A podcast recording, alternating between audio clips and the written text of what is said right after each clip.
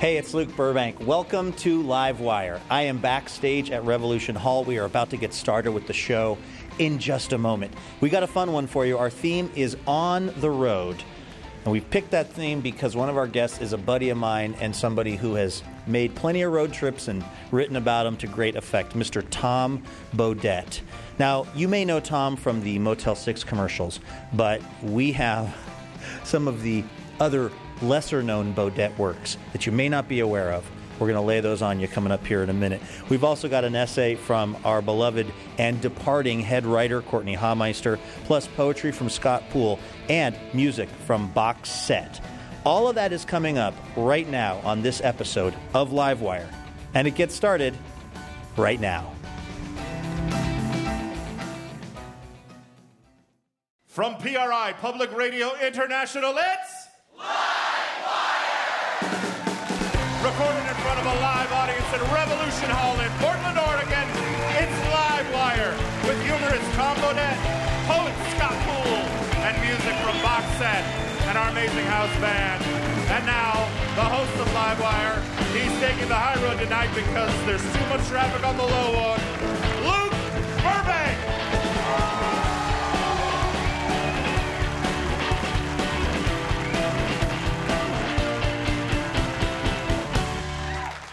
Thank you, announcer Jason Rouse. Thank you, everybody here at Revolution Hall in Portland, Oregon. We have a great show for you. Our theme this hour is On the Road. One of our guests is uh, one of my very favorite people in the world, Mr. Tom Bodett.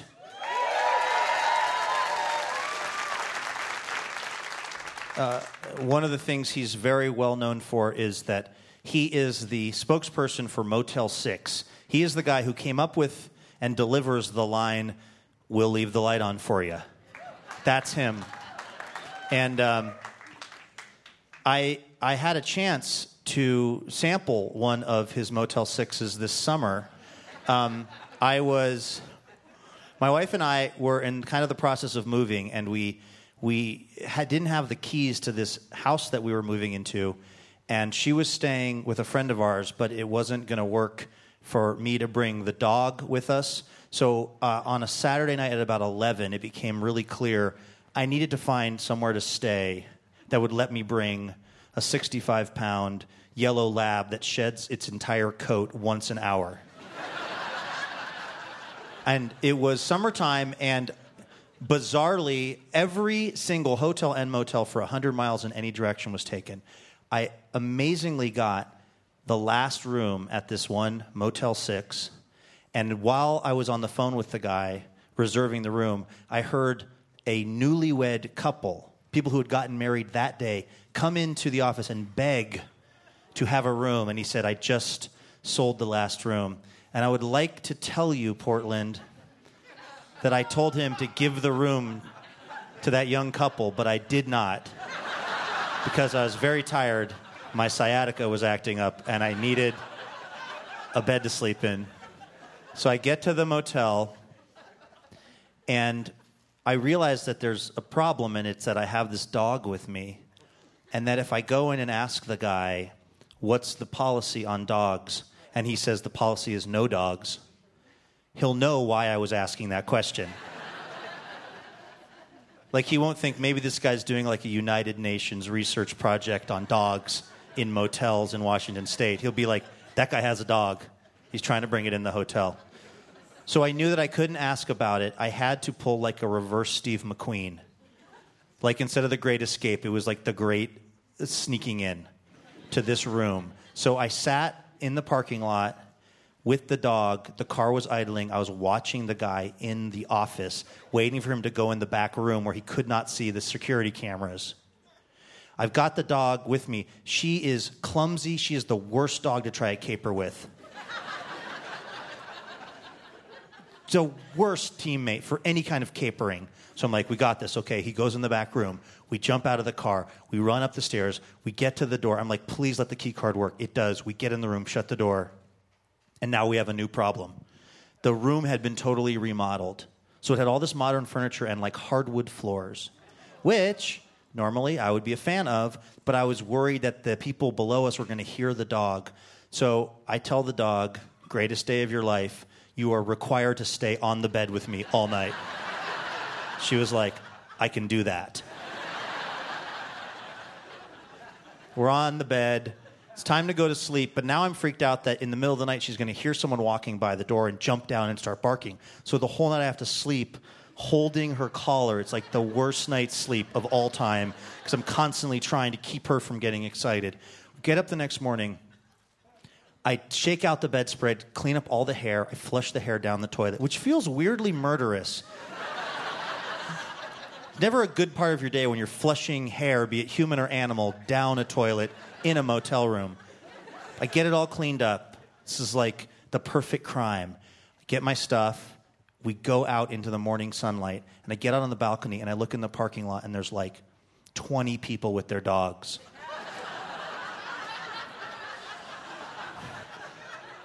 and I go down to this lady who's like chain smoking Virginia Slims. Like, how did you sneak your dog in here? She goes, they let you have dogs. It's like a $20 refundable deposit. Did you see the sign? And on the side of the office, there's a huge sign that says, Dogs Welcome, $20 refundable deposit.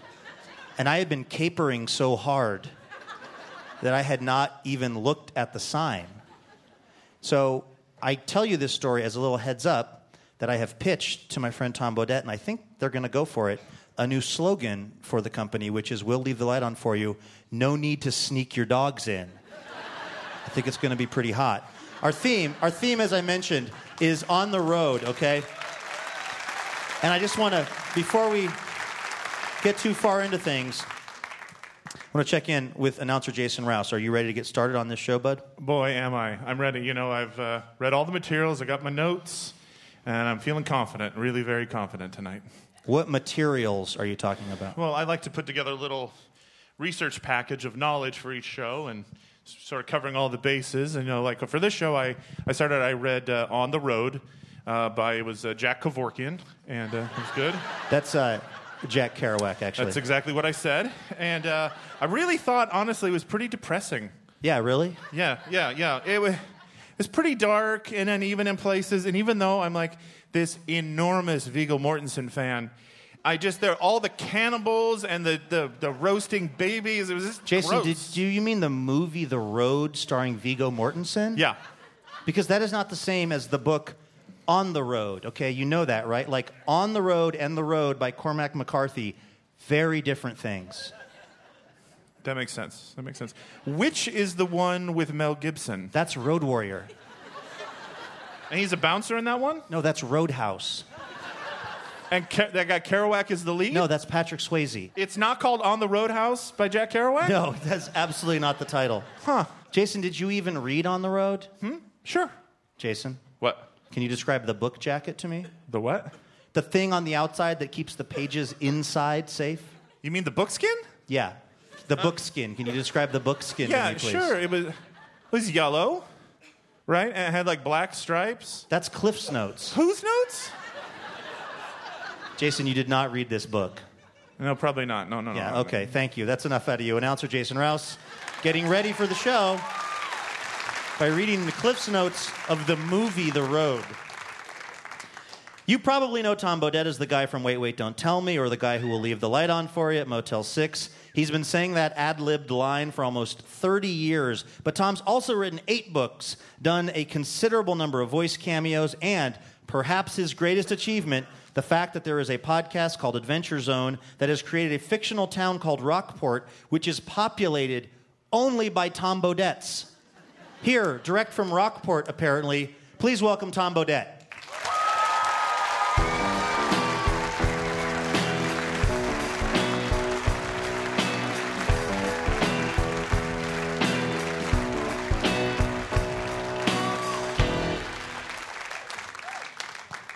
Welcome to Livewire. Well, good to be here, Luke. Thanks for bringing me out for this. One of the things that I've always found really interesting about your story is that before you were uh, a, a well known author and a, uh radio personality and a Leave the Lighter On for you had a lot of normal jobs. You were just living a kind of a normal life out here in the Northwest.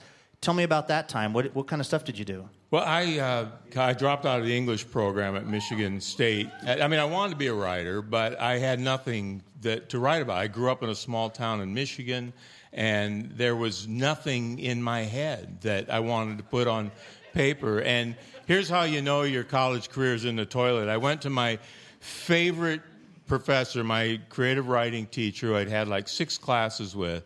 And I said, Professor Drake, I said, I told him this. I said, I just don't feel like I've got anything to write about. I feel like I just need to like get out of here, quit school, go out west, you know, have some adventures, do like my Jack Kerouac, you know, on the road thing. And uh, and he said, Yeah, that's probably a good idea. he did not try to keep Yeah, you there in Michigan. No. Wow. Um, so then, what happened when you got out there in the world? Was it uh, kind of like you expected? I mean, what, are, what were some of the jobs you had? Well, I um, I worked. Um, one of my first jobs out west was here in Oregon. I planted trees down around Crater Lake area, and I've always wanted to go back because it's like 40 years ago now. So I mean, it's probably all been turned to pulp again by now, hasn't it? Come to think of it, but It's a uh, Chipotle now. yeah, right.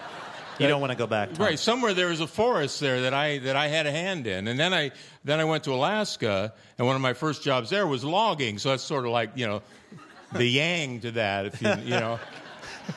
And I- I couldn't believe this. We were talking one time after I think we were both on Wait, Wait, Don't Tell Me, and my mom and dad met at a commune in Northern California called the Lighthouse Ranch, Yes. which was outside of Eureka, California.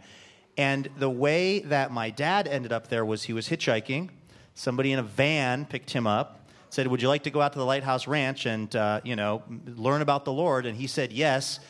You were in a similar van heading to the Lighthouse Ranch. I was that. I, I could be your father, Luke. I, uh, seriously, I. Uh, I, I was on my way um, here to Oregon, and I was I was hitchhiking outside of Arcata, California, and this little VW van, van pulled up, and there was a couple guys driving. There was these three really nice-looking young women in the back. They were the nicest people. Hi, good morning. How are you? And and I was um, really hungover. I'd been partying with people in Arcata the night before. I'd slept under a bush that smelled like urine in the park there in the middle of Arcata. So when they started sort of talking about redemption and, and where they lived, you know, it was sort of ringing a bell a little bit. And, but there was just something, I mean, it was just, I was right on the line, Luke. I mean, I almost went home with them. They were describing this, the Lighthouse Ranch, and it's just a lot of really nice people, and we've got a hot shower. And I'm thinking, you know, that, that you know, I'm looking at the three nice looking girls, and this probably, it might, I can do a little Jesus, you know? Yeah. And, um, I don't think that's the preferred way of describing yeah. It, a life was, of pursuing the Lord, but uh, doing was- a little Jesus, sure. It, you know, it, it was, it was not the, it was not the high point of my career. Um, but no, I uh, I declined, and and and I What, what, what was it that sort of got you thinking, maybe I don't want to go do this? Was it that you didn't want to be part of organized religion, or was it that it was the the cult creep thing, you Yeah. know, and uh, and and that's that's that was my mom, Tom? Yeah, might. She- She was nice looking, though. I have yes, to say. yeah. yes, that was known for that. Um, I want to. So you you make your way through the Northwest. You end up in Alaska. You end up in Homer, Alaska. Mm-hmm. And when did you when did you get serious about the writing, and, and how did you kind of transition from you were building houses, right? How did you actually make the move into being a professional writer? One winter, I quit smoking. And you know, if you've ever smoked and then quit, the hardest thing about it is what to do with your hands, right? And and I think probably just to keep my hands busy, I sat down at a typewriter, which I hadn't done in a long time, and I pounded out this little piece about the stupid things you do when you quit smoking and just how hard it was. And I thought, well, that's kind of funny and silly. And there was this column in the Anchorage Daily News where you could send like recipes for bear stew and gardening tips. And and I thought, well, I've seen worse things than this in, in there. So I, I sent that little piece to the Anchorage Daily News, and they printed it that next Sunday. And I thought, well, there's my writing career, just peaked. And I thought that that, that was over. And But then that Monday, I get a call from a guy I knew at the local public radio station, KBBI, there in Homer, and um, and Joe said, uh, "Tom, I saw that thing you wrote in the paper yesterday. That's kind of funny. Would you?" Like to do stuff like that for us on the radio. And I go, oh, whoa, radio, I don't know. Um, I mean, what would I write about? And he says, like that. He says, what, like, what are you doing today? I said, well, actually, I was just about ready to take my dog um, down to the vet to have him castrated. and, uh, and he said that that could be fun. You should write, you should write about that. And, and it's a true story. The very first thing I ever broadcast on public radio or any radio was this poorly thought out little piece about having my, my poor black Labrador retriever neutered. Tell me he got some kind of a cut of the proceeds. Yeah, he got some kind of a cut. Yeah. yeah. Oh, I walked into that one. we, we have to take a quick break here on Livewire. We're talking to Tom Bodett. We'll be back with more in just a moment. Whether you live in Portland or if you just want to visit, this city's food scene can be overwhelming, even for your pretentious foodie friends who won't shut up about that sous vide buffalo we had last month. They got fine wine, top picks, restaurant reviews, and more. It's all in Portland Monthly's free Eat Beat e newsletter. It's at pdxmonthly.com slash newsletters. This podcast is brought to you by Ergo Depot, makers of the Jarvis Standing Desk. And now, if you want a smaller footprint, but you still want the stability of a desk with some real substance, there's the Jarvis Jr., just as strong as its dad, but it takes up almost half the space, and it's adjustable at the touch of a button. So you can stand when you're feeling like the go getter you are, and sit when you dang well please. Because you're an adult and you can make your own choices. The Jarvis Jr., allowing the floor space challenged to stand prouder. Get more information at ergodepot.com. Welcome back to Livewire Radio. We're coming to you from Portland, Oregon, and PRI, Public Radio International. My name is Luke Burbank. We are here with humorist Tom Bodett. Uh, we were talking about how your writing career got started in Homer, Alaska before the break. Um, something that a lot of people know you for is your work with Motel 6. How did that gig come about? All things considered was airing these homely voices from around the country. Uh, and that's where the Motel 6 people heard me. And uh, there was a writer there who they had just landed the contract to come up with a radio campaign for Motel 6, who had never advertised before in their history. And they uh, were looking for a spokesman. They were considering the Smothers Brothers. They were um, the one, others who had auditioned. And he had heard this guy on public radio, and he tracked me down. He called me one day, and he told me what they were doing. And uh, I said, uh, I don't know. He says, uh, advertising? I'm kind of, you know, kind of a public radio guy now. Um, what does something like that pay? And he told me, and I said, okay. And, uh, and, and I, before he hung up, though, I asked him, I said, so, um, so why me? And he thought about it for a second, and he said, well, you sound like the kind of guy who would stay there.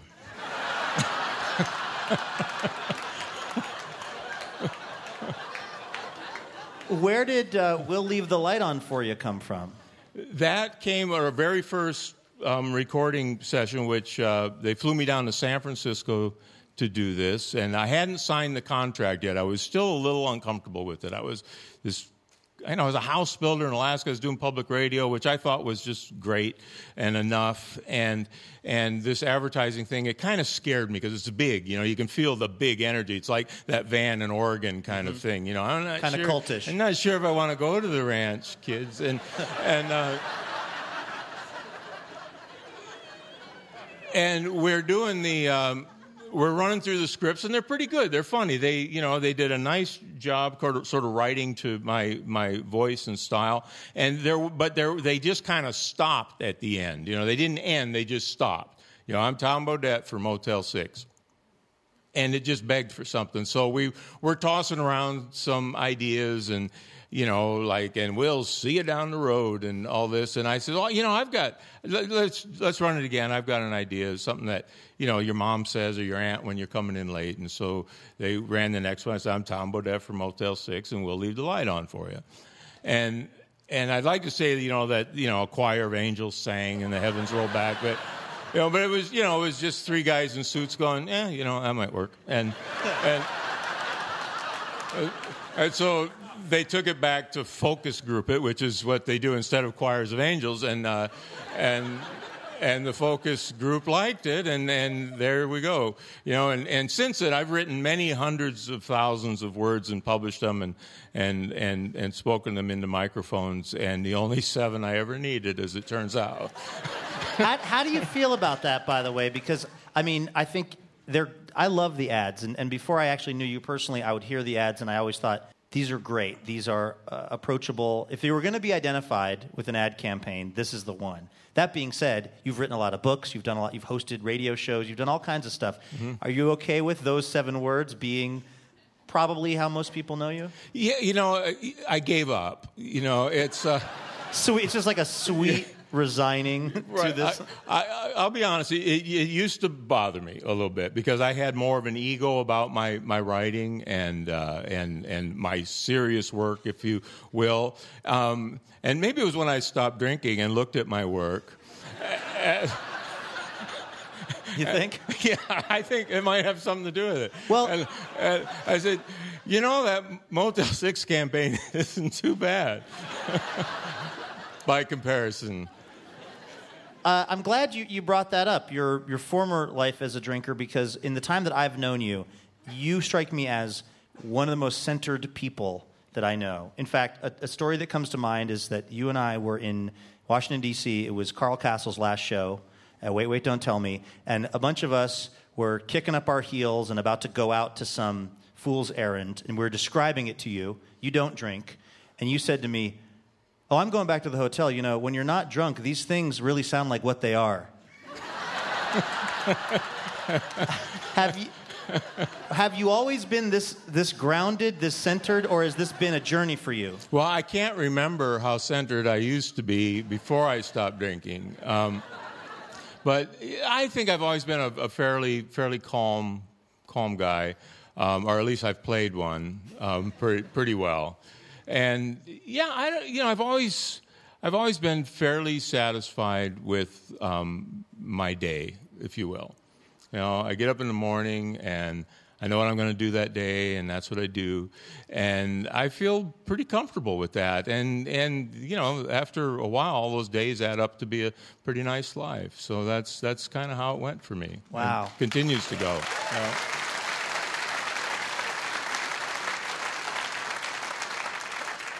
I could not be more different. it's just a hellscape of self doubt and jealousy inside all the time. Together, we average out to a person. Right, right. a mildly neurotic person. Yes, right. I still tip it over a little bit.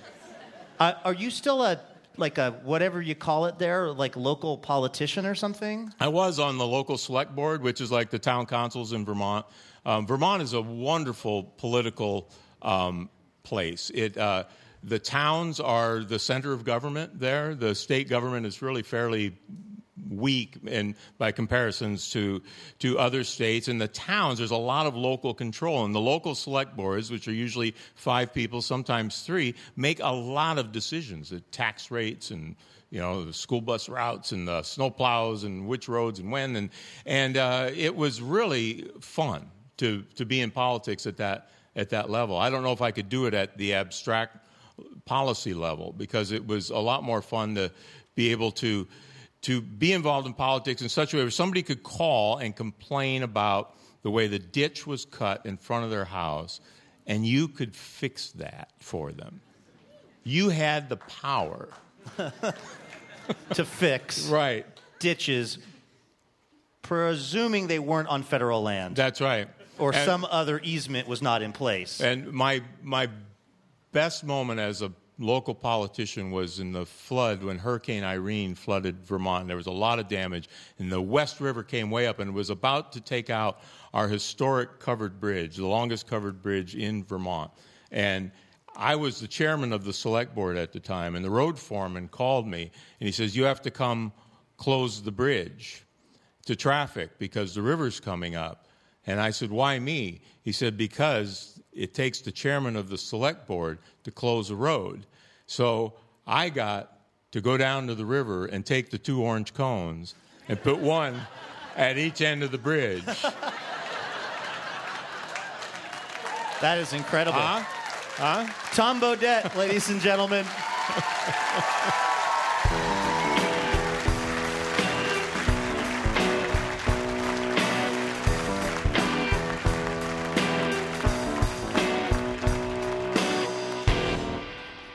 All right, we've got Tom Bodett with us. Of course, he's famous for his Motel 6 commercials, but what a lot of people might not know is that Tom has done campaigns for hundreds of other companies, and we thought it would be fun maybe to hear some of the lesser known ones.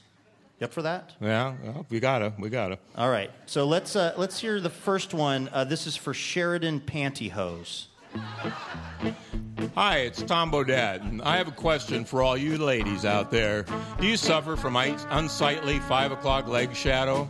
If so, then Sheridan Ultra Strength Pantyhose has you covered. Literally. They'll keep those little buggers pinned down but good. Visit your favorite pharmacy, gas station, or Burger King, and we'll leave a pair out for you.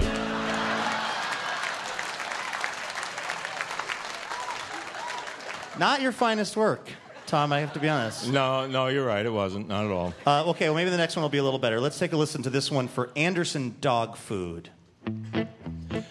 I'm Tom Bodett, and when your dog is hungry, you want to feed him a dog food that's full of vitamins and minerals and all the stuff that makes dogs healthy and happy. So why not feed him Anderson's 100% squirrel dog food?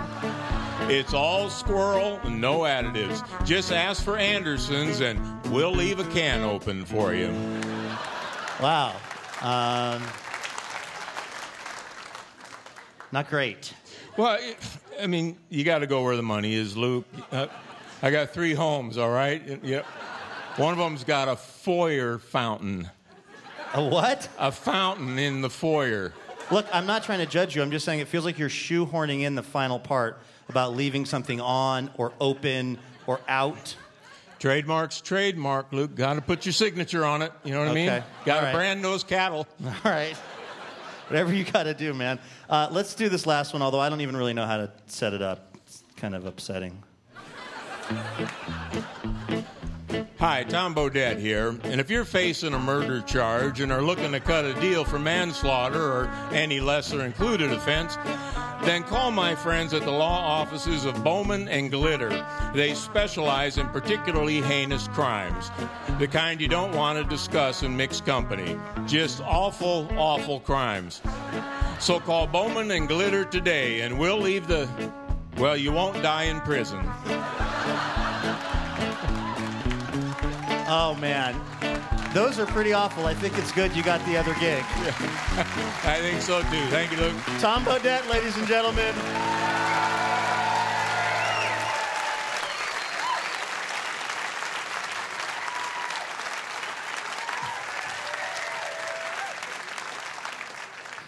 This week's show is brought to you in part by Whole Foods Market, featuring foods free of hydrogenated fats, artificial colors, preservatives, and sweeteners. Because, well, they're gross. We're just going to say it. Sorry if we offended any hydrogenated fat lovers, but we're taking a stand on this show. More information can be found at WholeFoodsMarket.com. Our theme this week is On the Road, and our musical act has covered some serious miles. Back in the 90s, Billboard magazine described them as the best unsigned band out there. Now, three labels and 25 years later, No Depression calls their new album brilliant with tastes of Paul Simon and Richard Thompson and wow harmonies. They've just released a Christmas EP, a live record, and a 25 year retrospective called Assembled. Please welcome Box Set to Livewire. Hello. Thank you. Hello. Now, now I have to say, if, if one of the box set duo, which looks like it's now a trio, looks familiar to our audience, it's because it's a member of the Livewire staff, our producer and editor and man about Portland, Jim Brunberg.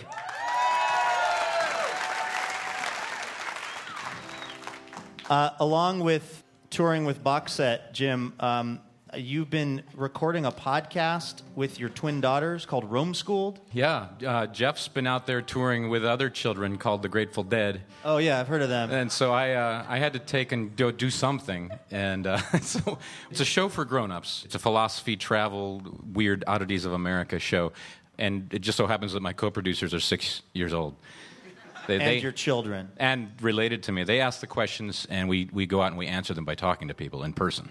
So- What are some of the questions that you guys have been asking? Well, the first the first time they got really excited about doing a radio show was when they were watching over my shoulder for the umpteenth hour as I edited Livewire. They said, "Dad, I'm really tired of Livewire. Can we have our own show?" and uh, I said, "Well, what do you want it to be about? What are you curious about?" And for some reason, Dana said, "Well, why do people have tombstones?" And then we kind of went in and said, "Well, why, that's a pretty serious question. That'll be an interesting uh, investigation." So we went out and we just we discussed memorialization. It took us to the Crazy Horse Memorial in South Dakota, and to uh, a tombstone manufacturing place in Chicago, and to a double funeral in Philadelphia, and rest is all up there on Roam Schooled. Okay, so people can. Where can they find out about this? Roam Uh, Schooled. RoamSchooled.com. All right. Yeah, thanks for asking. What uh, What are we going to hear from Box Set here? This is Jeff's song. This is a road story, right? Yeah, yeah, yeah. We, Jim, uh, 20 or so years ago, we broke down on the way to a gig in Minneapolis in the middle of Iowa. Really friendly people pulled over and put a new transmission in for us in about 12 hours so we could make the gig. And I decided to write a little song just about the little town. This is Box Set on Livewire. And we worked it out with the great band you guys have here. Yeah, we're gonna borrow the house band.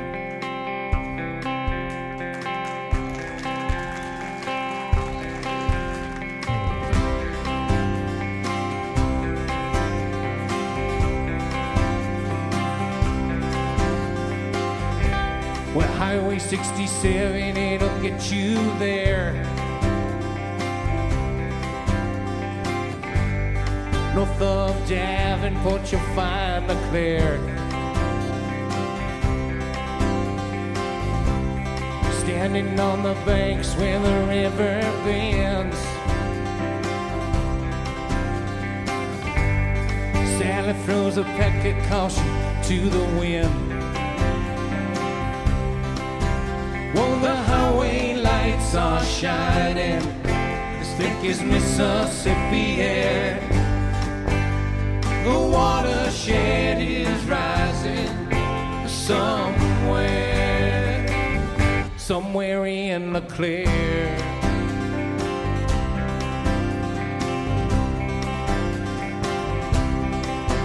Well, baby, leaving doesn't make you right. And if you stare across at Illinois all night, well, I don't imagine it'll ever do. Oh, I can't imagine a thing good enough for you. Well, the highway lights are shining thick as Mississippi air.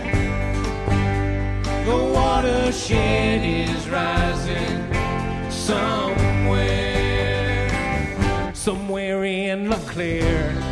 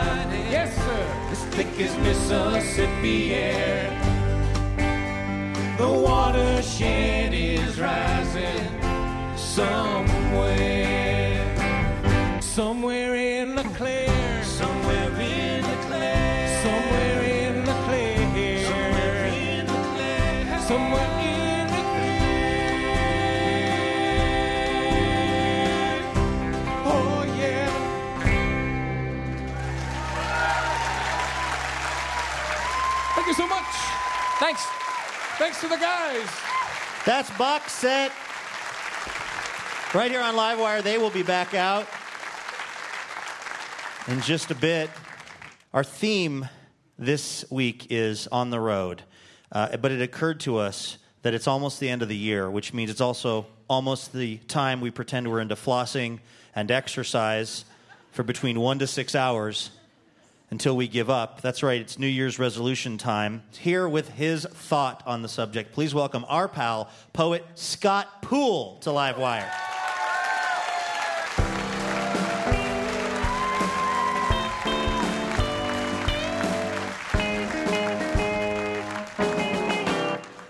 Before I eat the New Year's salad, you know, the one with treadmill lettuce, sit up croutons, and a glass of water dressing. Before I eat that salad, I want a corn dog at the fair. I'm over 40 years old and I want a corn dog from the fair, damn it. I would push a six year old into the mud to steal a corn dog right now.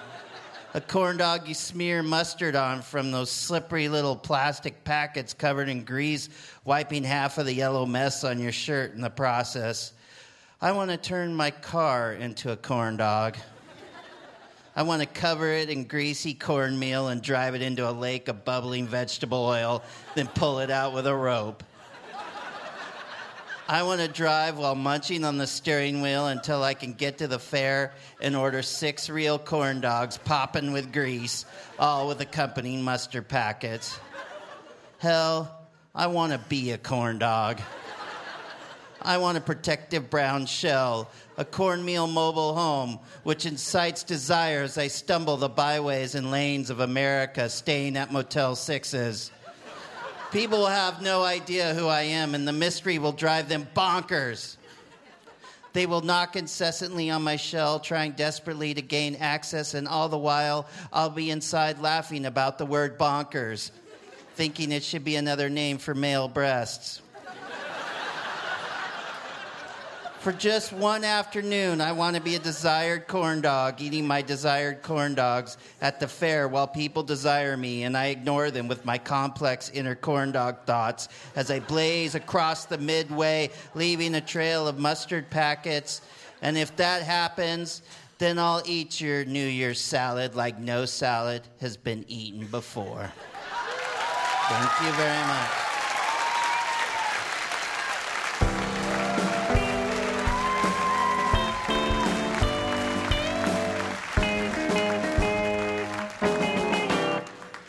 Was Scott Poole. His books are The Sliding Glass Door and Hiding from Salesmen. We'll be right back. Hey, thank you so much for listening to this podcast version of Livewire. You know, we would not exist without you, the listener, because what would be the point of doing this show if you guys weren't out there taking notice of it? Look, if you feel like Livewire has brought something great into your life, like maybe a band you love or an insight from one of our comics or our guests, please consider becoming part of our League of Extraordinary Listeners. Membership starts at just 35 bucks a year, and it comes with some great perks like members only content and members only jackets. Not the second one, but the first one, which is pretty cool. Visit livewireradio.org to join today. And thank you so much. Welcome back to Livewire, coming to you from Portland, Oregon. This week's show is brought to you in part by Alaska Airlines with 80 nonstops from Seattle. And this winter, they've added New York's Kennedy Airport. Now, the city that never sleeps is just a very long nap away. Alaska Airlines keeping you connected nonstop. More information at alaskaair.com. Speaking of on the road, Livewire's head writer is on her way down the road tonight. Our head writer, Courtenay Hameister, has been with this show since before it had a name or even started recording in 2003. In those 12 years, she's worked as host, head writer, and co producer of this here radio project. This week, she is leaving, heading out for greener pastures. We'd like to apologize for insinuating anything about her belonging in a pasture. Here's what's great about Courtenay she wrote that line about herself. The greener place that she's heading to is working on a new book to be published by Little Brown titled Reluctant Slightly Over a Year of Living Relatively Dangerously. Please welcome the heart, soul, and creativity of this show. I wrote that part, by the way, because it's true. The hilarious and inimitable Courtenay Hameister.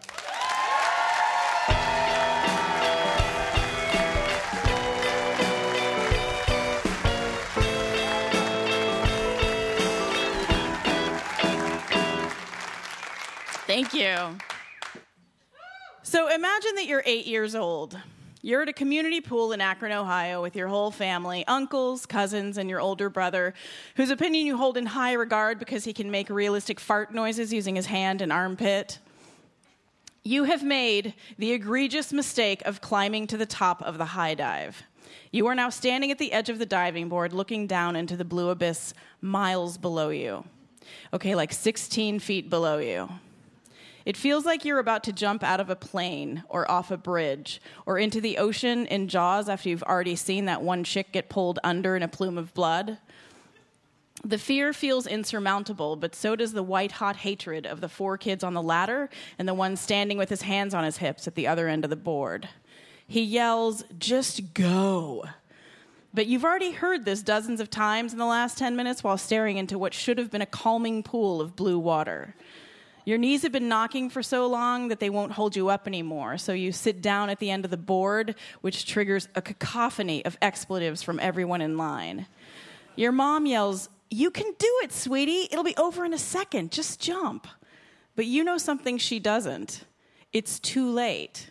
You already know you can't do it, and now instead of working up the courage to jump, you're working up the courage to walk the gauntlet of glares you'll have to endure on the descent of shame back down to the pavement.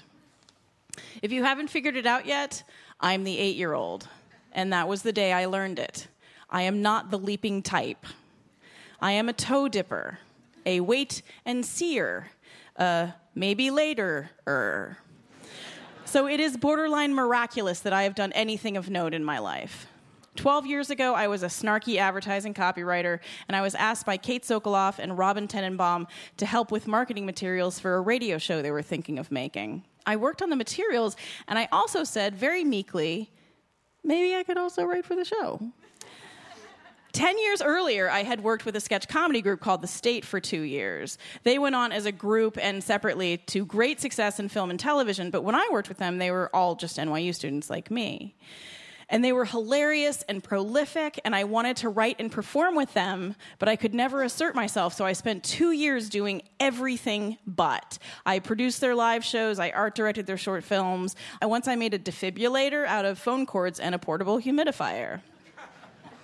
So one night the group was rehearsing a film noir style piece about a grizzled detective, and he was working a case. He walked into an apartment that had been ransacked. The place had been turned upside down, said one of the writers, Ben Grant, sort of Dashiell Hammett style. Then he stopped and he said, We need a joke here.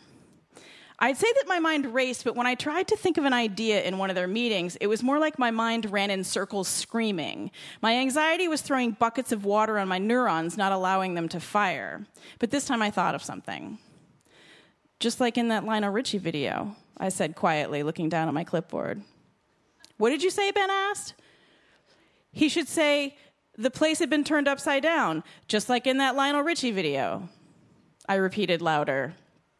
Millennials may not get that joke, but there was once a singer named Lionel Richie who did a video called Dancing on the Ceiling that was based on an earlier film by Fred Astaire, and I thought that the mention of a cheesy 80s video in a noir sketch was anachronistic enough to trigger a laugh because of this thing called the incongruity theory, where we laugh at something because it's unexpected or out of place. I just sucked all the joy out of that joke by explaining it. You're welcome. Um, anyway, I kind of cringed after I said it, but oddly, the group laughed, which felt miraculous, and they put it in the sketch. And I know it's ridiculous, but somehow 10 years later, after write, writing one marginally amusing joke for a sketch comedy troupe, I meekly suggested that I should be a writer for this new radio show, and because no one else had asked, I became head writer. it's also how I got into a band and a couple of ill advised relationships. Um, but all of these things happened because I very quietly requested the opportunity to try using words like maybe or perhaps or I don't think I'd be the worst backup singer in the world. I'm pretty sure that was Madonna. And in this case, I got so lucky. I became the host of the show and I got to interview about 500 fascinating people like Gus Van Sant and Tig Notaro and Carrie Brownstein and Cheryl Strayed and David Rakoff. And I got to work with the best and smartest producers and writers and musicians and performers I've ever known. I helped build a thing that started in an old Portland movie house and is now on over 90 public radio stations in the US and one hospital in Reading, England, which I don't understand either.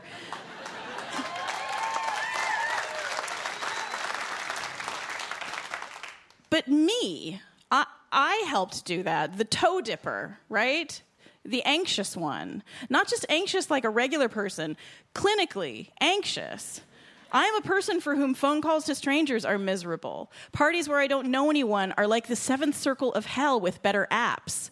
And making an unprotected left turn triggers the same fight or flight response most people get when running from a small to medium sized bear. What I'm trying to say is that I am proud that I did this thing for 12 years that turned into something special, but I'm even prouder that I did this thing for 12 years, even though it scared the out of me. And now I'm scared again. It is scary to leave this shiny, beautiful thing for a new thing on which the luster level is unclear. But standing at the end of the diving board in perpetuity isn't a sustainable plan either. Eventually, you're going to get cold and you're going to need a sandwich. So, this is a message for the timid, but the brave are free to listen to. I am one of you, and I am stepping off. I can't tell you the water's fine because I have no idea what sort of chemical maintenance this pool subscribes to, and it's a public pool, so we're all rolling the dice that way, but still. I am going to try to make another beautiful thing, and I hope you will too. Thank you.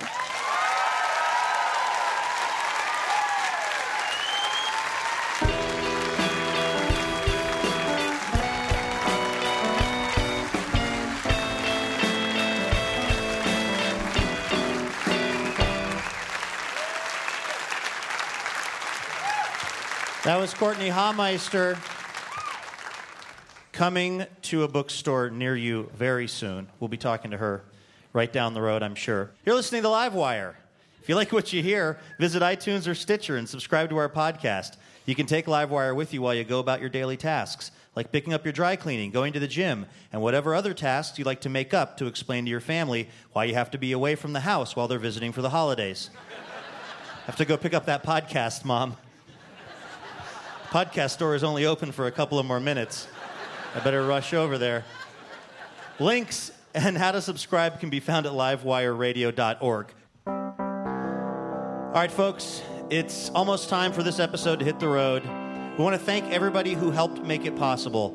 Tom Bodett, our musical guest this hour, box set, featuring our own producer and editor, Mr. Jim Brunberg. Have fun roam schooling the world with those kids of yours. Thanks also to Scott Poole for his many years of house poetry services on this program. We'd also like to mention Trent Finley, our digital media coordinator, who's moving on after five years of terrific work.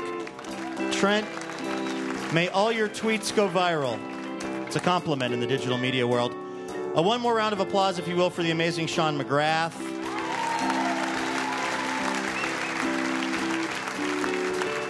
And a, and finally, we say adios to one of the founders of this show, host slash producer slash head writer slash amazing singer slash weirdly competent child voice impersonator, Courtenay Hameister.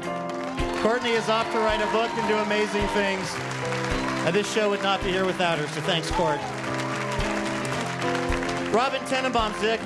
Robin Tenenbaum is the executive producer and co-creator of Livewire. Our house band is Jonathan Newsom, Dave Jorgensen, and Ned Failing. Jason Rouse is associate producer, announcer, and part of our writing team, along with Alex Falcone. Molly Pettit is our technical director. House sound by Mike Frost tonight. Marketing director Laura Haddon. Development director Kim Bergstrom. Our operations manager is Lauren Masterson.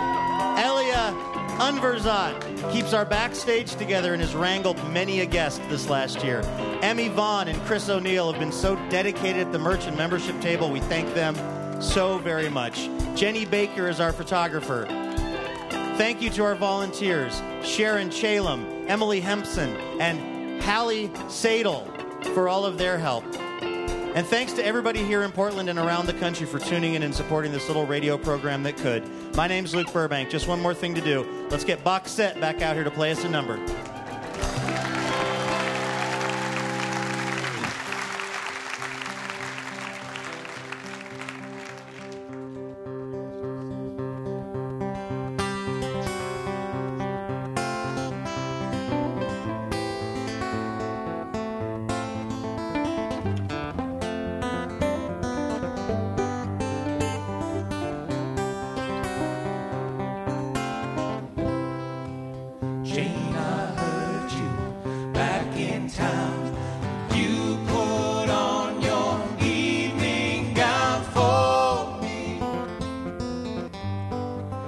Still you, The red winged